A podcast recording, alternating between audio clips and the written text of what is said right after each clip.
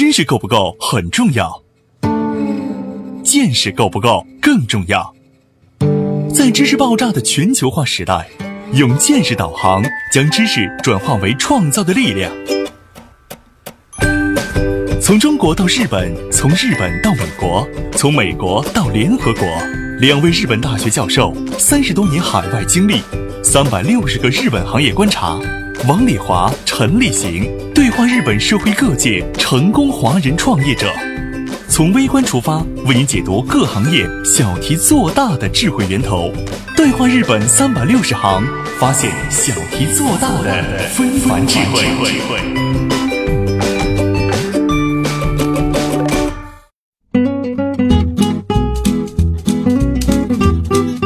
家好，欢迎您收听今天的对话日本三百六十行，发现小题做大的非凡智慧。我是王丽华，对面的是日本关西学院大学社会学博士生导师、日本著名社会学家陈立行。陈老师你好，啊，王老师你好。日本就是精英教育呢，呃，我以前在原来新华网的连载上有一篇。素质靠学校，嗯，精英靠私塾啊，对，中国话叫私塾，日本在私塾这个意思呢，就是补习学校。对。为什么说日本的社会精英都来自校外补习班？一个日本高中生家庭平均年收入有多少？日本大学生是怎么选择职业的？日本的大学、高中、初中毕业生的平均收入分别有多少？差距有多大？日本企业招聘大学生最看重的是什么？评判标准又是什么？欢迎收听《对话日本三百六十行》，本期话题：日本社会精英的培养方法。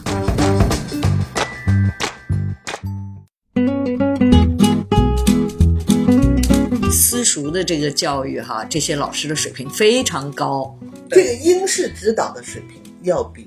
学校要高。高得多，对，因为他们天天就研究这个，对，就琢磨这件事儿，就是英式指导。日本呢，我查了一下它的整个的统计资料，从小学上私塾的人只有百分之三十八点七，哦，那么低，我以为更高一些，对吧？然后呢，到了中学呢，初三的时候，六十四点二，对，要考高中了就多一些了哈，对吧？嗯，结果高中，嗯，高三的人上私塾的人呢？只有百分之三十一点四，那么低呀？对，因为日本它有一个资源分流的。人好多人就说，我将来我不一定非得去考那个大学，我不是学习那块料，但是我要干别的事儿，我能干得挺好，就不去私塾去了。到补习班的人，大部分都是为了将来应试一个好大学。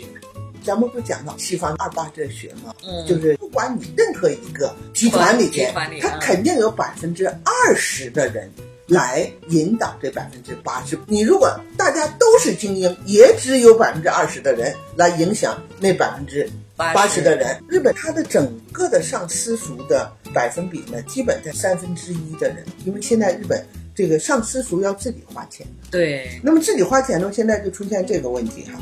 他这个私塾的钱的费用的话呢，呃，比学校要高得多得多哈。小学生上私塾的人每年的支出是他们家整体收入的百分之五点七。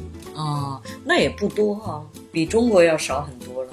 呃，对啊。然后中学呢是百分之十，他家一年哈，假设说有五百万的支出，支出啊，中学的生占他家里的百分之十啊，高中生的支出呢占家里支出的。百分之十五，这是一个孩子的，一个孩子。对，如果要三个五个的话，那就就很困难了，对吧？那么这个费用呢就比较高了，就出现了日本现在呢就所谓的高学历的家庭的阶层固化。嗯，就是说好多人可能说我不喜欢学习，或者是我不上大学了，这是一种。但是还有一部分人就因为家里比较困难，嗯，对，家里收入不是很多。那么他不去上这个私塾，他就考不进好大学。出现的结果就变成了，考进东大的人基本上都是有钱的人啊。上次不是有那个统计吗？他们对大一的学生进行的这个调查，就说父亲呢基本是在五十岁，呃左右，父亲是全职，母亲呢主妇或者是或者临时临时的，嗯。日本的平均一个家庭的收入是七百五十万，嗯，一年。这个是税前税后，他这个是税前啊，因为税后它涉及到很多问题了，涉及到你有多少抚养人口，对，你家里有什么，那不是他税前。可是考进东大的孩子的家庭是一千二百万，就是一点五倍以上了。对，所以这个地方就造成了现在呢日本新的阶层固化的呃主要的原因，这个已经引起了日本很大的重视。日本的大学呢，教你一部分的东西，它是必须的，一百二十四个学分，它必须得拿到，对。对吧？这个选课，选课，对。但是还有一个更重要的，大学里边的 semi，嗯，就是研究室，从进研究室是从大学三年级开始，我们也是。让你进研究室呢，还是跟着先辈开始做事儿，对，不管是文科理科，老师给你课题，嗯，这个教学方法叫做 PBL，嗯，就是 Problem Based Learning。给你一个特定的课题，嗯，几个人在一起，对，如何来解决，如何做？就现在呢，大学里的教育并不在于你掌握多少知识，对，而是呢，你要有多少见识，你要有多少能力。对，对学生本身，其实，在大学里他期待的，一是他学到一些专业知识，嗯，但第二个更主要的还是人际关系，对，他要建立起。大学同学圈的这个人际关系，对，日本现代人选择职业，你讲大学吧，他并不一定说我是学这个专业我就去，他选大企业，嗯，为什么他觉得安定？一是安定，因为他自己也不知道他能在哪个方面有发展。那么大企业的话呢，相对来说，你可以搞开发，嗯，你可以搞生产，你可以搞销售。就大企业里边呢，里边有各个部门比较多，在这个大船上，我一安定，第二个我可能能够找到比较适合我的方向方向。对，如果从收入这个角度来说，就是东大毕业的人，最后并不一定比高中毕业的人高出多少多少。对，就他大学毕业的人的一辈子的年收，这也有，他用平均数字，大学毕业的人一辈子从。二十二岁到六十岁的年收是两亿五千万日元。嗯，可是呢，他高中毕业的人，这个年收，嗯，最后呢，好像是两亿两千万左右，也基本上差不多，没差出百分之十来。那如果说我连高中都没出，初中毕业，我就在家当农民，他的收入恐怕也不会比你再低于百分之三十到四十。嗯，那就是等于说，虽然你做的事情不一样，你可能是当了大学老师，嗯，或者是当了什么，但是你的收入的水平、贫富差别和你这个学历对差的太多。日本的社会确实是比较特殊的一个国家哈，就是特别有钱的和特别没钱的都很少，大部分都是中间的，所以说是橄榄型的嘛。对，都是收入差不多的。比如说哈，我们中国可能更重视专业，就是你学的是什么专业，毕业以后你就干什么工作，这种的这个一贯性，中国很强。日本不是这样，日本人。从小从高中开始起，就不断的来对调整和外边的环境不断的调整，有这个能力。对，现在这个日本的那些企业来招生的时候，比如说是游戏企业，他愿意到我们学校来，因为整个日本大学里头就只有我们这一个专业是叫做数字游戏这个专业嘛，嗯，所以也有很多公司来这儿，但是他们并不是百分之百只看这个专业。对，日本是这么评价的。考进大学就证明大家都是在同样的学习时间内，同样是二十四小时三百六十五天，你有能力，你考进了，对，就是你有学习能力，而它并不在于你学的是什么专业，对。但是说企业评价你什么呢？就评价你这个人能考进一流，就证明你可以在短时间内给你一项工作，你可以能把它完成。他评价的是你这个。日本的企业呢，他知道任何一个专业的人不是进来以后就是专业。对对，他有一个新入社员的实习研修，让你在企业里面学习。对，所以日本大学生对大学学习成绩不是很重视。对，而且日本就职的公司也不太看你在大学里学习成绩怎么样。过去哈，对，最近开始看了，因为我的几个学生呢，现在搞人事的，因为我们文科嘛，对，搞人事的，现在他们变成招人的，变成这个角色了。然后我就问他，我说你们看不看大学的 GPA 呀，那个成绩指数哈？他说现最近几年看的。我说你们为什么看呢？看的是看什么呢？他说我们让他把成绩单。拿出来以后，我们看这个学生在大一的时候选了哪些课，在大二的时候选了哪些课，然后我们来看他自己管理自己的能力。哦，读这个成绩单的时候，不是看你成绩好，嗯，他们看这个人在一年级的时候怎么选课，在二年级的时候怎么选课，选了多少课，拿了多少成绩。看你自己管理自己的能力啊，还是管理能力最重要哈？对自己管能不能管住自己？因为这个社会没有人管你嘛。对，到四年级不行了，你把成绩都拿到了，再高的时候恐怕评价也不是高。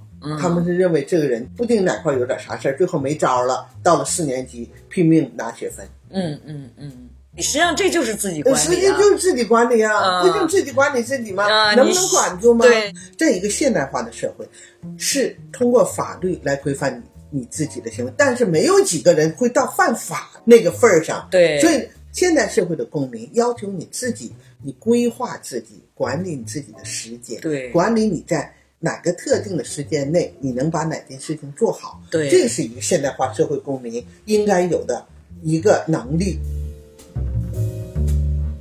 稍事休息，马上回来。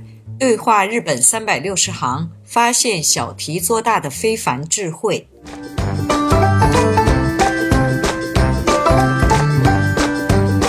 中国家长教育方法最严重的误区是什么？为什么成绩好的读不了哈佛，成绩弱一些的反而考上了哈佛？为什么西方好的自主招生制度目前没有办法引入中国？欢迎收听《对话日本三百六十行》，本期话题：日本社会精英的培养方法。